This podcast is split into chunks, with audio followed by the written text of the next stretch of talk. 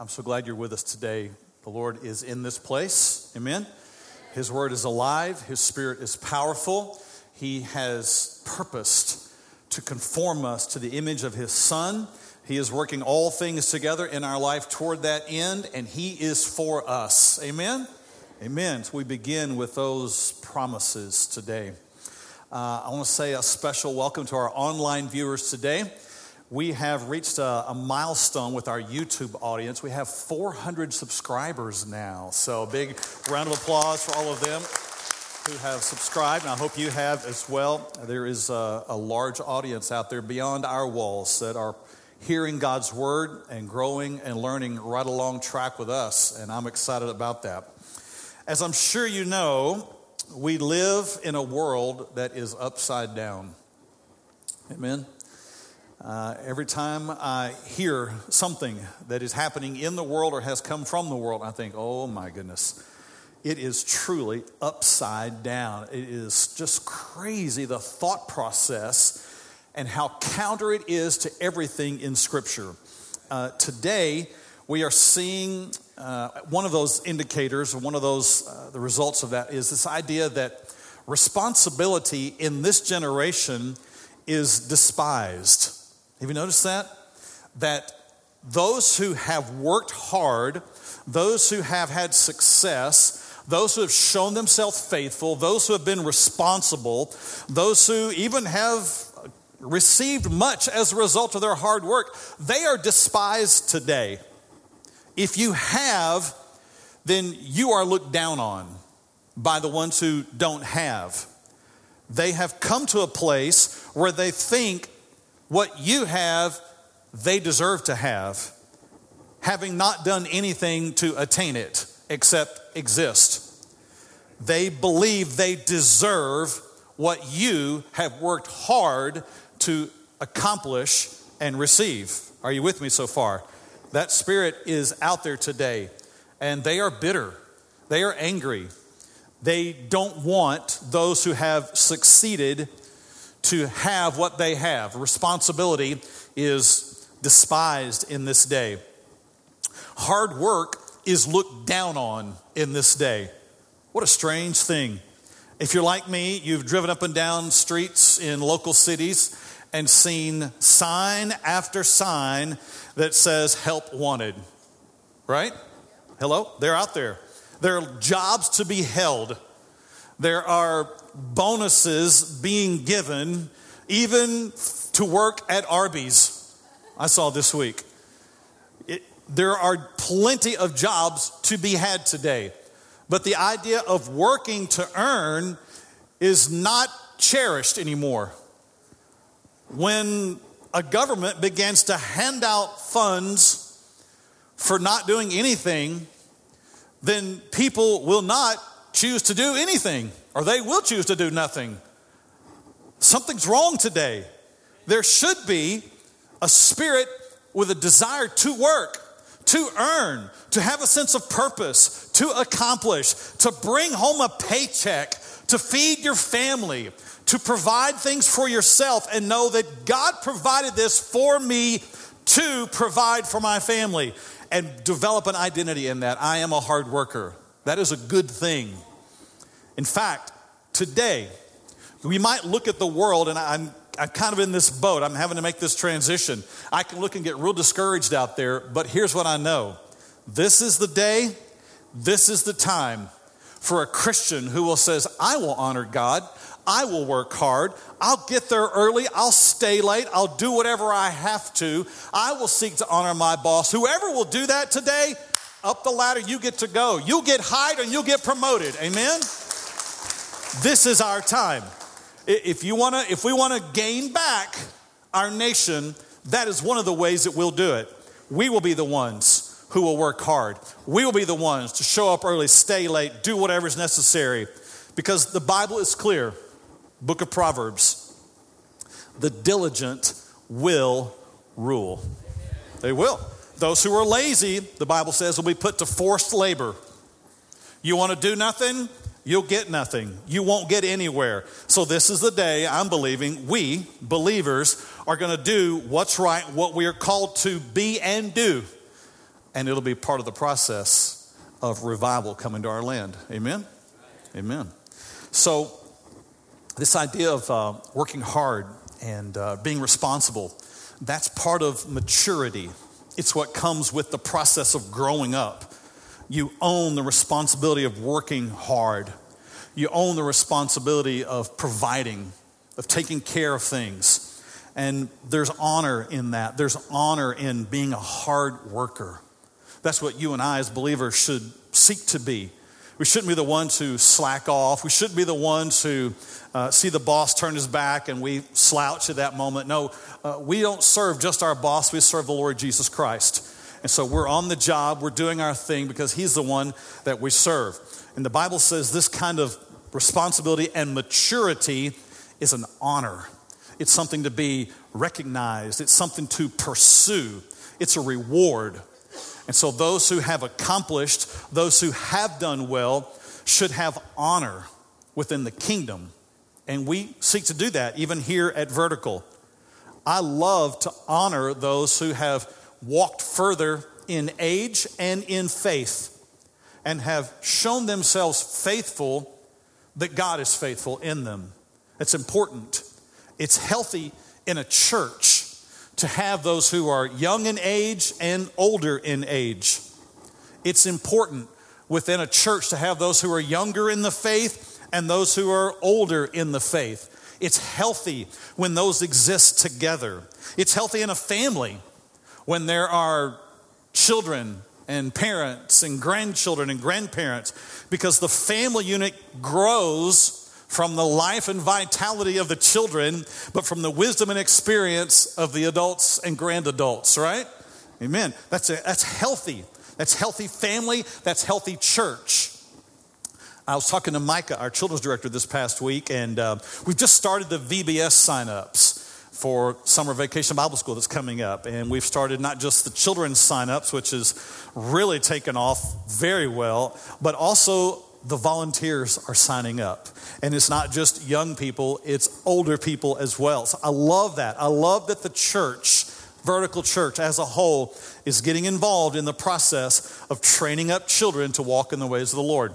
Those who are older and more experienced want to pass on. We want to pass on to the next generation. This is what it looks like to be a follower of Jesus Christ. This is what it looks like. And we hold them up in honor and in esteem.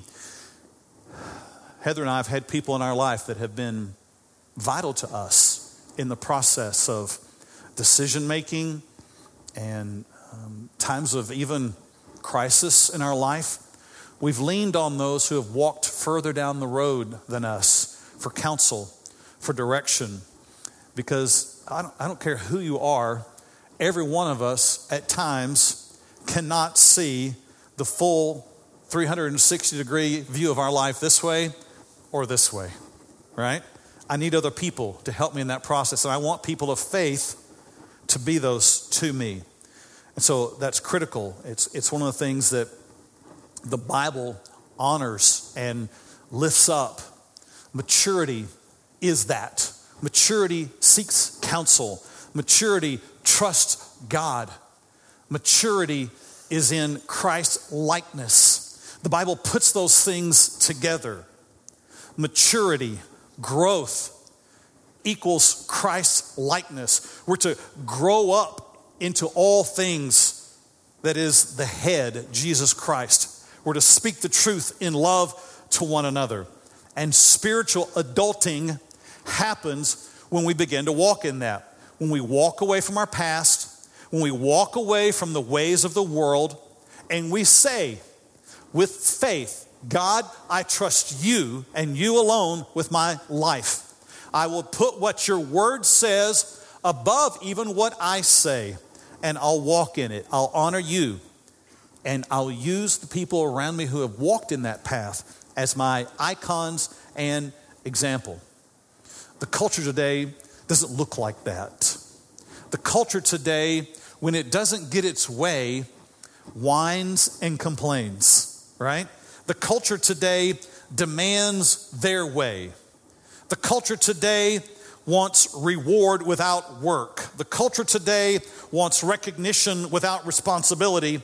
And the culture today wants to act on its feelings rather than on objective faith laid down for us and objective truth given to us in the scripture. But we are called to that kind of faith, that kind of responsibility, that kind of accountability. And we want to grow up into that. We issued a challenge at the beginning of this series. We called it 60 Days of Adulting. If you're keeping count, we're down to about 30 days of that left. And what we have issued the challenge is, is during these 60, now 30 days remaining, that we begin to develop the discipline of seeking God in His Word. To take time every day whether it's two minutes, five minutes, 20 minutes, or two hours, to sit down and seek God in His Word. And that you read until He speaks to you. And if He speaks to you within the first two verses of whatever you're reading, stop. Receive what He says, act on that. This is the process of spiritual adulting seeking, hearing, learning and doing. And so, if you have not begun that process, or maybe you've started, fell off, whatever it is, you can restart. There is grace, there is mercy, there is forgiveness. Start again. If you're looking for a place to start, there's lots of places. I'd recommend to you the book of James. In the New Testament, turn to the book of James. One of the most practical, tangible, tell like it is books in the New Testament turn there, read. When God speaks to you, stop, and then go on about your day. Live that truth out. As you take the steps of spiritual adulting, something will happen to you. I believe this is what's going to happen.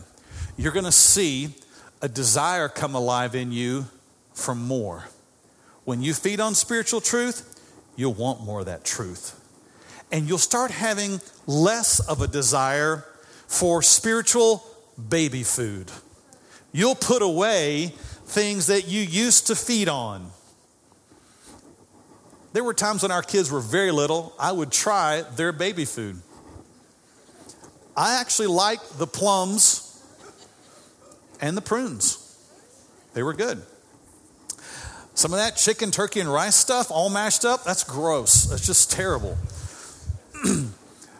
I like tasting the, pl- the plums and prunes, not the prunes and prums, but I would not want to make a steady diet of that. I still wanted some solid food. And so the same will happen for you. The more you walk in God's truth, you're going to notice your appetite changing. You're going to notice more of a hunger for more truth. You'll notice a sense of passion arising within you. You'll notice all of a sudden you have greater desire than you've had before.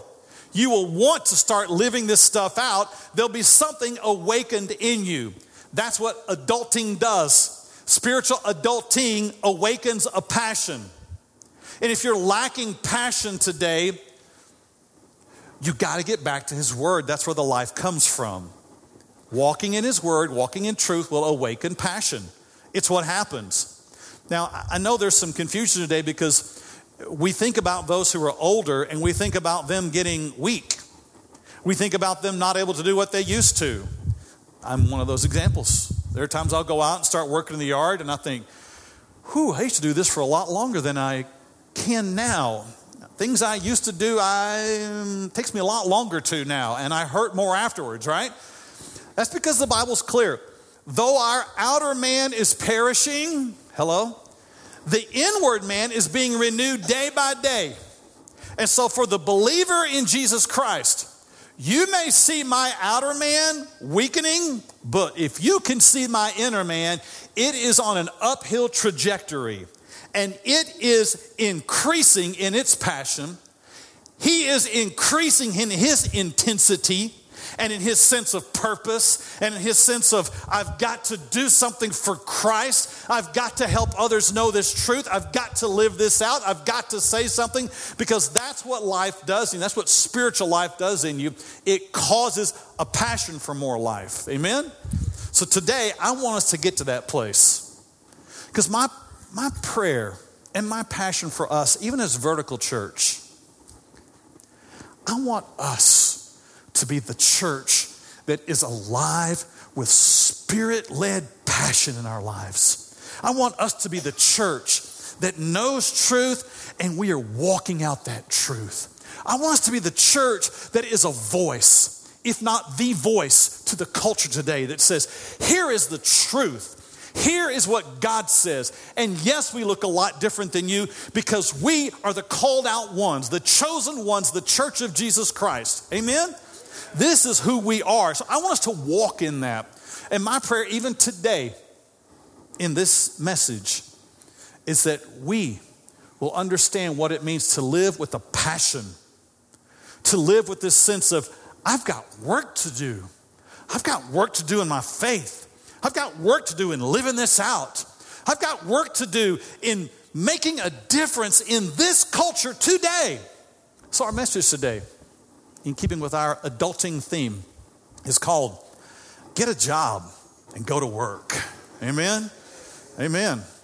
I'm telling you, there, there's nothing more sad than seeing somebody who is old enough, able enough, equipped enough to get a job and go to work, but not do that. But to instead sit around, do nothing, and expect everything to be done for them. That's sad and frustrating. Hello? Right? It is. And uh, people in that position have somehow believed some lies that are keeping them on the couch instead of getting them in a job. Amen? And what they need is a fire lit inside of them. Within the faith, within those who have come to Jesus Christ, even, there are some who are in the same place. They somehow have believed some deceptions and lies, and their faith is not something that is active, passionate, and driving them to do something.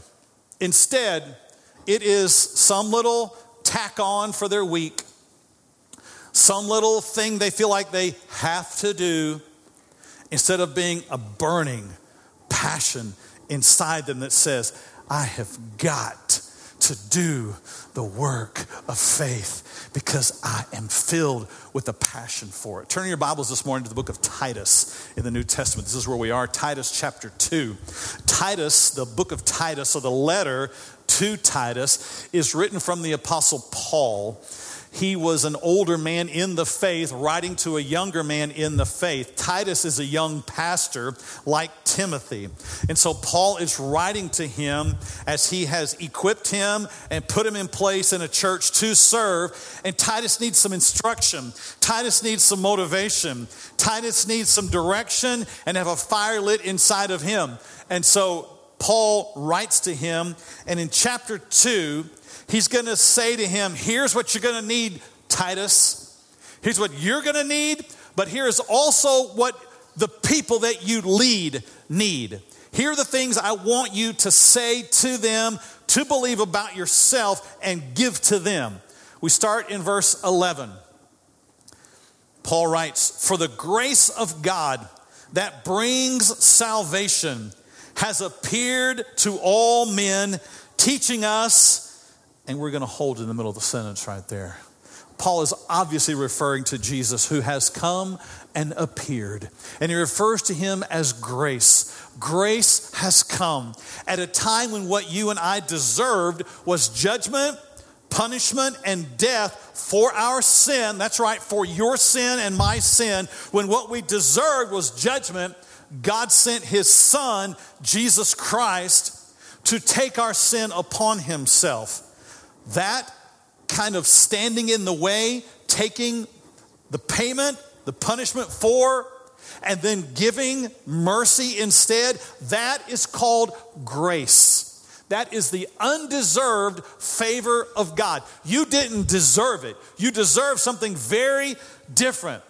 But grace comes from God. And your standing with Him begins with Him pouring out grace and it's received by faith. And it's received by those who are humble. God gives grace to the humble, but He resists the proud. And when you receive it, you receive this beautiful favor of God that comes to you and pours out forgiveness, that releases you from shame, that releases you from having to pay back your sin, that gives you peace, that ushers you right up into the very presence of God and says, You are now seated with me in the heavenlies. And not only do I forgive your sin, but I declare you righteous. Hey, nobody in this room is righteous. No, not one, unless it has been given to you as a declaration by God through Jesus Christ. Amen? You don't get righteousness because you earned up enough uh, brownie points, Boy Scout points, Girl Scout, Scout points, you know. It's not like the old Awana days where you wore a little vest to Awanas and you got little patches for everything you did and you earned your way up to cubby status, right? If you've been in the church, you know exactly what I'm talking about. It doesn't work that way with God when it comes to righteousness. He gives the gift of righteousness by faith, and then you begin to do righteous things. Amen? This is the order and the process for how it works. And Paul says, Look, the grace of God has appeared in the form of Jesus Christ, and He has appeared to all. And when you receive it, it will begin a process of rescuing you it brings salvation, it rescues you. You've been caught in the cords of guilt. You keep replaying the tape of your past. Grace comes in and takes the tape and erases it. You don't have to play the tape of your guilt and your sin anymore in Jesus Christ. That is good news. Amen? And he, he puts a new tape in the VCR. It's a tape of righteousness of all the things that Jesus has done. And then he says, These are now yours. This is who you are now in him. This kind of stuff begins to teach. This kind of stuff begins to shape us. It begins to do what this verse says it teaches us. It puts us in the place of receiving this kind of grace. In fact, if you're a follower of Jesus Christ, you sit as a student still taking in what this grace means. Hello? You do. Because it's one thing for, for me to read in the Bible that I have been declared righteous, blameless, and without fault. I can read that. I can say, God, I receive that. But now, I got to begin the process of how do I live that out? How do I renew my mind to know that truth and walk in that truth? How do I do this, God?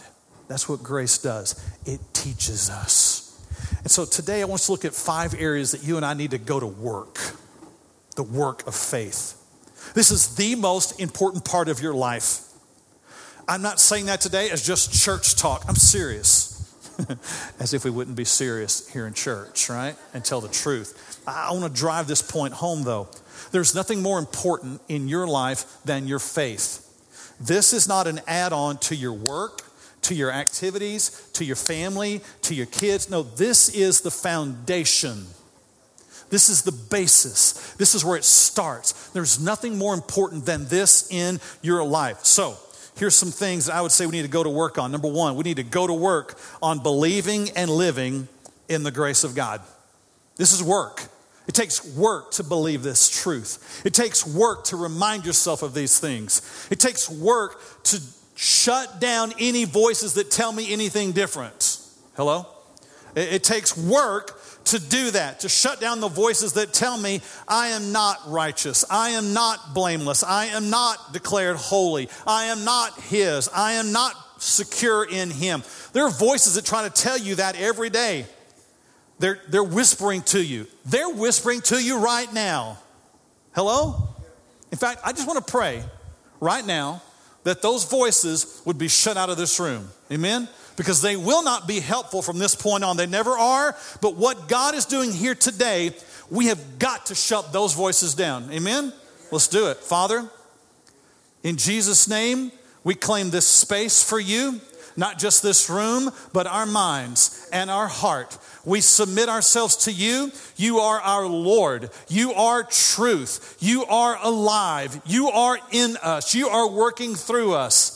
And spirits of deception and despair and condemnation and fear and anxiety and depression, you must flee because you do not belong here in this place. You do not belong in the bodies that are the temple of the Holy Spirit in this place. So we command you to leave, to be gone, that we might hear truth and truth alone this morning. In Jesus' name, amen. Amen. Amen. Yes. You see, the Bible's clear that when you and I are really walking in this grace, it changes us. One of the verses that I just still can't get over is Romans 5:17. Listen to it. For if by the one man's offense, Adam, death reigned through the one, much more those who have or who receive abundance of grace and the gift of righteousness will reign in life through the one, Jesus Christ. Yes, those who receive the abundance of grace and believe in this, this truth about righteousness, they will reign in life.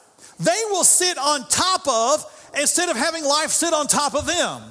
They will be over and not under. They'll not be under with discouragement, depression, and despair. They'll be on top with victory and purpose and passion. Amen? That's what you and I are called to. That's the kind of life I want. Do you want that kind of life? Where you reign in life through the one, Jesus Christ? This is what he invites you to. This is what it looks like when you're a spiritual adult. You get to the place where you reign in life. You're on top instead of under. I don't know about you, but I'm tired of the voices that tell me that life is a struggle and I'll never break free from sin. Hey, I'm tired of that voice. That voice is not from God.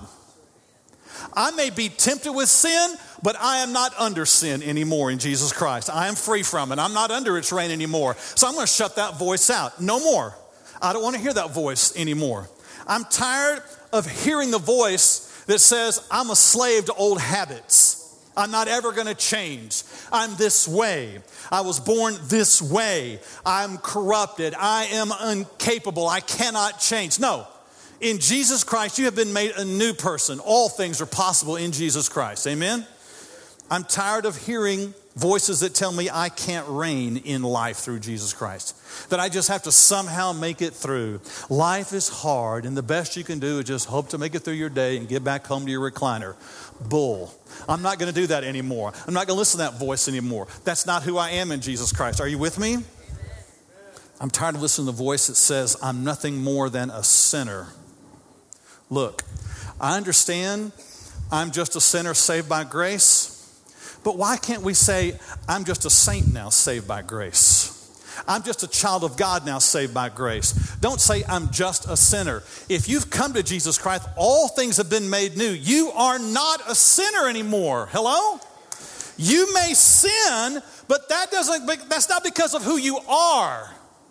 There's a difference. You might sin now, but you are a child of God now. There's a difference between being a child of God who sins and a sinner that sins all the time. He's under it all the time. And so I don't want to hear the voice anymore that says, I'm just a sinner. You're not. You have been made new in Jesus Christ. I'm tired of the voice that says, I'll never amount to anything. Oh, yes, I will. I am being conformed to the image of Jesus Christ. I'm going I'm to amount to everything. Amen? Are y'all with me this morning? Okay, all right. I'm tired of the voices that say, there are no greater delights for me in Jesus Christ. That somehow that walk of faith is boring. It's so puritanical. It's so lifeless. It's so, ugh. No, you, you don't understand. There is life and truth in Jesus Christ. He has come that I might have life and have it more abundant. There ain't nobody that's going to have better life than the child of God in this world. Amen? I'm tired of hearing the voices that say, my, my purpose is just to work, eat, sleep. No, I will not fall prey to that message. There is a whole lot more to who you and I have been made in Jesus Christ. And so I'm ready to believe what grace says. I'm ready to keep learning what grace is teaching. It's time that we break out of some old messages. It's time that we break out of the spirit of defeat. It's time that you and I start believing this truth. Amen? Amen. Let's go on in the passage. He says also that denying ungodliness and worldly lust, we're still part of a sentence here. We're going somewhere in this, but this second part says, here's what we do Here's another work that we must do. Here's something you and I have to do if you're going to walk in the faith. You have to learn to deny ungodliness and worldly lusts. It's interesting, this word uh, denying here, if you, if you track it, this same word was used to describe Peter on the night that Jesus was arrested. Because on that night, Peter denied that he knew the Lord. In Matthew 26 72, it says that he denied with an oath that Peter said when confronted about, Do you, you know that man? Weren't you with him? Aren't you one of his disciples? Peter responded with this very declarative statement I don't know that man. That's what Peter said on that night he denied that he knew the Lord. Aren't you glad there was forgiveness for Peter and grace for Peter?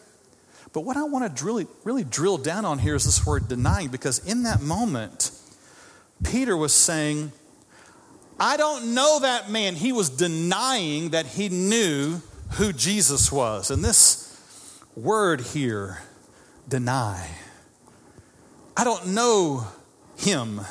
I don't know that man. I'm not connected with him. That word is used here. And so here, Paul says, what you and I must do as believers in Jesus Christ is get to the place where when ungodliness raises up from within, a temptation comes from within, or a, a, a temptation comes from outside and tries to tell you you ought to do this or you ought to do this. And all of a sudden, that temptation or that lust says, you know, you ought to give in to this. You ought to be a slave to this. You ought to listen to me. That we say to that voice, hey, I don't know that man. When you hear that voice telling you who you used to be, who you ought to try to be, what temptation you ought to give into, that's the moment you say to fear, to anxiety, to lust, to greed, to despair, to discouragement, hey, I don't know you. I used to know you, but you don't live here anymore. Somebody moved, new has moved into this address. A new person now lives in this house, and he's not like he used to be. And so now I don't listen to old voices anymore. Amen? A new person has moved in. Are you with me this morning? So I intentionally deny them. I don't try to have conversations with them, those voices. I don't try to reason with them. I don't try to negotiate with them. I don't try to work out a plan so that we can somehow coexist together. I don't debate with them. I deny them.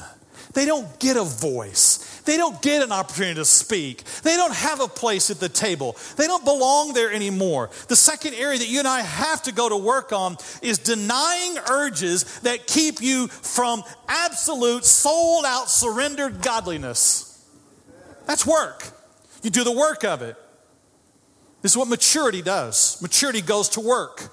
Spiritual adulthood goes to work and says, lust, appetites that are ungodly, worldly ideas, concepts, comparison, jealousy, insecurity, immaturity. You don't get a voice here anymore. You're not at the table anymore. I deny you the opportunity to be in my house. I don't know you. So I reject the voices that say, I'm still a sinner. I'm filled with sin at my core, I'm still a sinner. I reject all the voices that say, I don't pursue God. I will always fail. I can't hear God. I'm incapable of being used by God. I'm always choosing the wrong thing. I am dirty or defiled or I'm selfish. No, I deny those voices. And that's what you and I must do if we're going to grow up in the faith. You get to a place of maturity, you're honest, and if you're tempted, you recognize I'm being tempted from a source that's not me, a voice that's not me. Just because a voice says something to you, or just because you have that urge, does not mean that is who you are. If you are a male and you wake up one day feeling female, you're still a male. Hello? Come on now. Just because you have some urge. Look, just because I have, from time to time in my life, have had anxiety, depression, or fear, does not mean that I am somehow broken and can't ever be free from that. I am freed from that in Jesus Christ. I might be afraid from time to time, but that's not who I am anymore. I know who I am and I go to what He says I am, and then I can walk in truth. I am not the label that the world wants to put on me. I'm going to go off my script for just a moment here.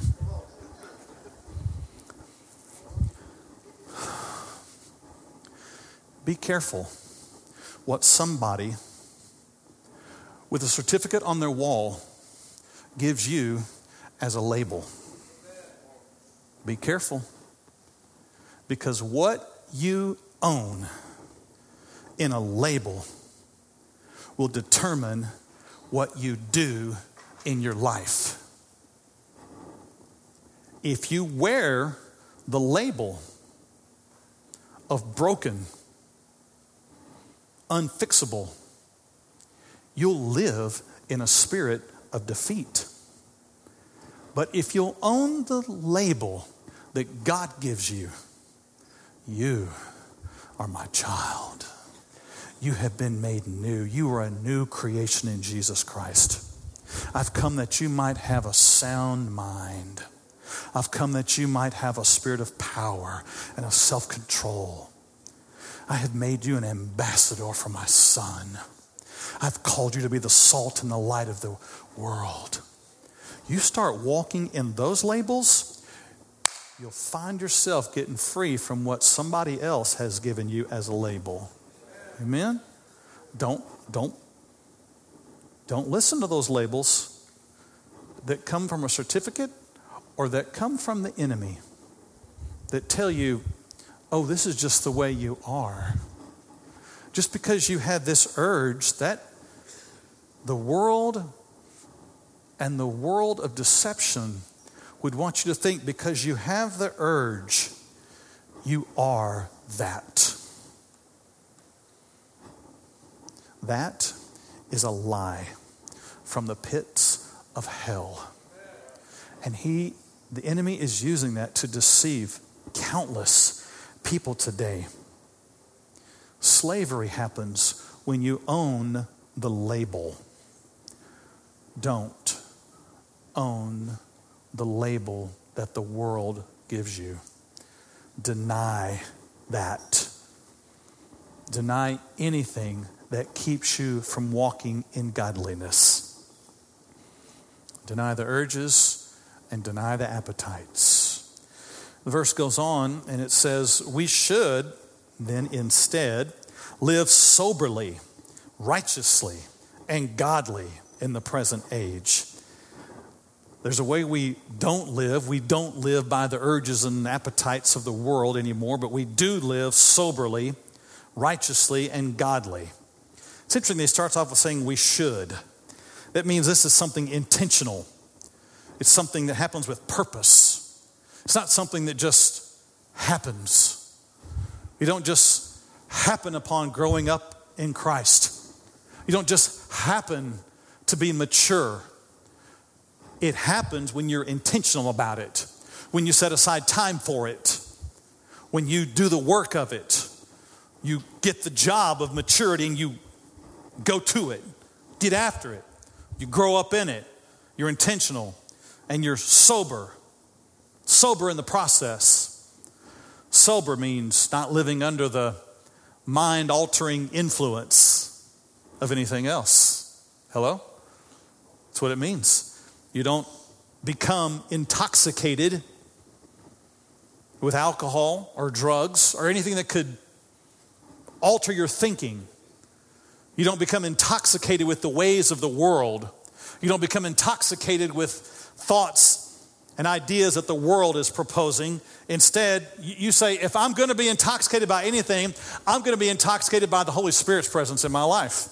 I'm going to get drunk on what He says I am. And it may make me act crazy, it may alter the way I think. So be it.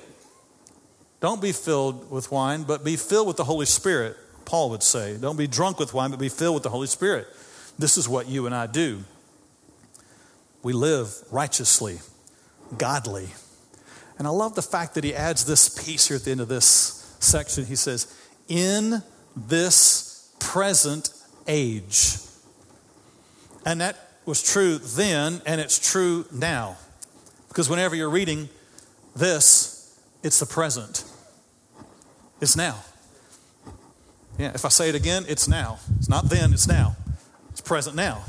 And now, and now, still now, still present, right? So this is what you and I do. We, we, we do the work of knowing how to live out our faith now, right now.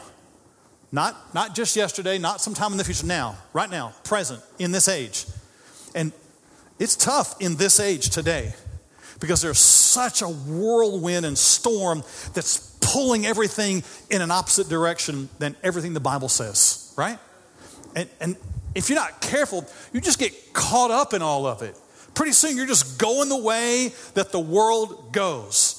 And there's so many terms that the world is using today. There's so many things that are happening. It just gets crazy. So you and I have to do the work. Here's point number three we have to go to work on thinking with biblical clarity and living by truth. That takes work. But this is what you and I are called to. I'm not just going to think naturally. I'm not just going to think with my own mind. I'm going to think biblically about what's happening in the world today. And it takes work to get into God's Word, to read it, seek Him, say, God, speak to me in it, to memorize it, to meditate on it, to choose it, to walk in it, to put it ahead of everything else. That's work, that's maturity. This is what you and I are called to. We make it a priority. When you do that, then you'll be able to think clearly about what's happening in our world. And I am passionate for us as a church to think this way, to think based on truth, to interpret what's happening in the culture by truth, and to clearly understand how to speak back to the culture and say, no, here is the way, walk in it. So here's what I'm going to do and invite you to next Sunday night. Those who would like to. And I'll say up front this will not be easy, it will be challenging. It'll be a challenge to your faith, it'll be a challenge to your mind. Come here next Sunday night, and here's going to be the topic biblical justice versus social justice. Yes, we are going to identify terms like critical theory, critical race theory, social justice, social equity, intersectionality, white fragility. We're just going to deal with all those terms because some of those you listen to and you think they sound kind of Christian. Social justice. It almost sounds Christian. Listen, that term could not be further from what God has designed in His Word for truth and justice for people. But if you do not know the origins, if you do not know their purposes, you will be sucked up into it and drawn away by it. So at this time, next Sunday night, 6 p.m., we're going to watch a video by a man named Voddie Baucham. And he does an outstanding job at defining these terms and helping Christians know how do we interpret what's happening today? How do we put to practice these things and walk in truth? He's written a book recently called Fault Lines. If you've not gotten this book yet, I'd encourage you to get it. Subtitles called The Social Justice Movement and Evangelicalism's Looming Catastrophe. Uh, Voddie Baucham, I believe, has earned the right to speak on these matters. Incredibly educated, well versed, and done his work. And we'll watch the video. I'll say again, I recognize this is not going to be for everybody.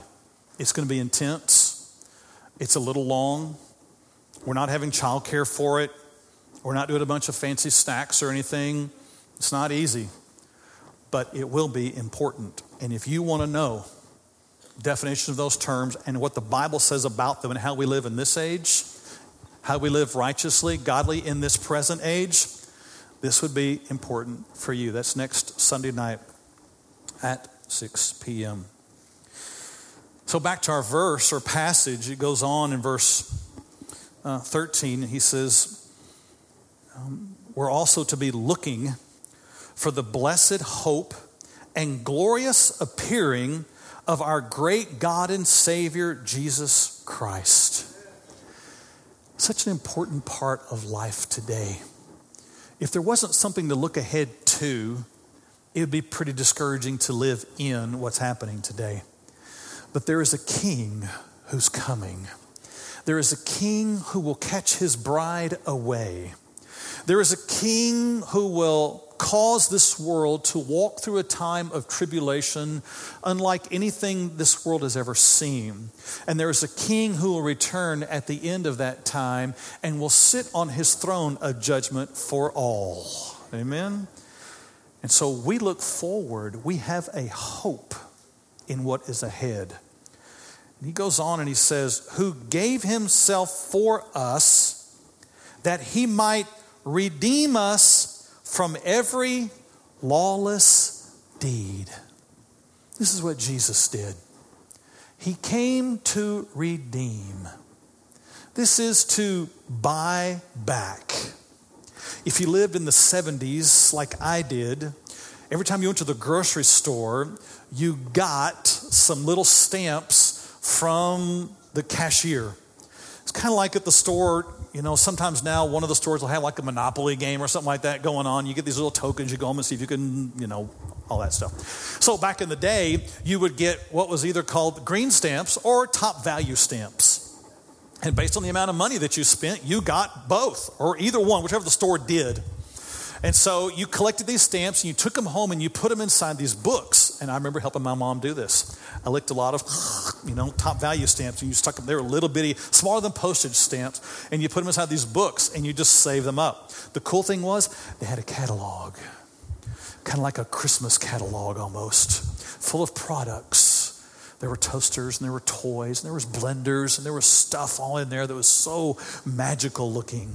And once you found what you wanted, you looked and they would say, if you want this toy, it's five books of stamps. So I'm all in on helping mom go to the store, buy stuff, get stamps, fill the book, go to the, you know what it's called? The Redemption Center in Wynnewood, in Oak Cliff. They had a redemption center. Come on. I don't remember if it was green stamps or top value stamps. Anybody remember which one it was? Thank you, Oak. All right. So you took your green stamp books and you went in there, and people were going in there with stacks of them, and small stacks and big stacks, and they were coming to redeem their stamps. They had collected them and they were coming to redeem a product. that was being held captive on the store shelf.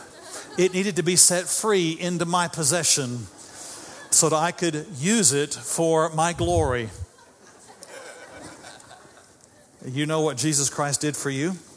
You were stuck on a store shelf being used by the enemy for him to parade around to use at his disposal. He sent his son who would pay the price and would come to rescue you, redeem you out of that place so that you could be used for his glory. Woo! Yes. So when he says here, he came to redeem us, he didn't put a period after us. He said, redeem us from every lawless deed.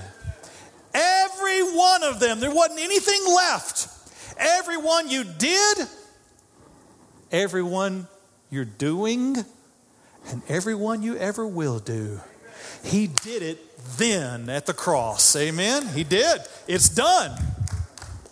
I know that sounds like good news, but that's what it's called the good news. It's true. I find hope in this because for every lawless deed, everything about your past that you say, I'm a little bit embarrassed about this thing I did, I'm a little bit ashamed of that thing, I don't want anybody to know about that thing. Hello, what he does, he takes that lawless deed and he redeems it and actually uses it to show his greater glory in your life. I know you don't like talking about those things you did, but when you can talk about the forgiveness that came for those things you did, he uses it to show his glory. He redeems it. He makes it for something it hasn't been before. Let's start wrapping this thing up. Let's get down to the end here. He says, and purify for himself his own special people He's putting together a people. He has a purpose for a people. He's chosen them. He's going to use them. You didn't come to Christ by your choice, you came by His choice. He has a purpose. Your life's not random. Hello, your sins weren't random. Hello, your future is not random. He's going to use all of them to reveal His glory. He's redeemed you from every lawless deed because He has a purpose for you. So, what you and I have to go to work on is knowing you were redeemed for a holy purpose. You were. Your life is not just about getting up, going to work, coming home, go to sleep. That's not who you are. It may be what you do, but you have been redeemed for higher purposes than that. You have been chosen, you have been purified. Past tense in this verse, by the way. It has been done, it has been accomplished, and those who believe it and will receive it, they'll reign in life. Doesn't mean they won't fail again, but they got a place to go when they do fail. And that's not who they are, it's just what they did. Hello? Those are two different things. So it's time for you and I to raise up into that place and recognize what we've got to go to work on. I got to go to work on knowing you were redeemed for a holy purpose. Go to work on that. When you do that, the last part of this verse or passage will come true. You will be zealous for good works. You'll be passionate. You'll be on fire. You can't put it out. You can't make it stop. It comes alive in you, it goes all over you, and it starts flowing out all from you. You become passionate about others knowing Christ. You become passionate about living out your faith. You become passionate about seeking God in His Word. In fact, our last point today is you become obsessed with using all of you, Him using all of you to show all of Him.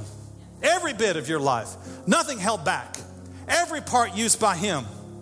And this is God's calling to us. I'm going to limit it on down, just not to believers in general, but vertical church right here. Us. He's calling us.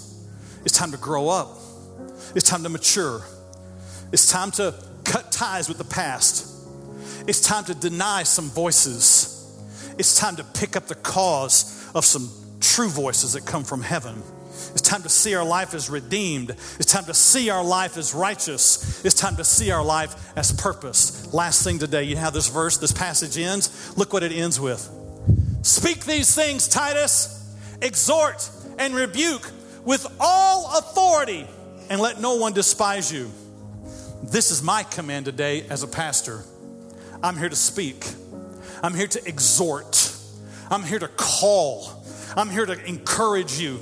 And I'm here to rebuke all the voices that say you can't be, that you aren't going to be, that you have never arrived and never will. I'm, t- I'm here to tell you today you have been set free in Jesus Christ. You're no longer a slave to sin. You've been filled with the Holy Spirit. You've been given His purpose. You've been called to stand up straight in the Lord. You've been called to be righteous. You've been called to be holy. You've been called to be the ground and the pillar of truth in this world. Let's be that. Amen.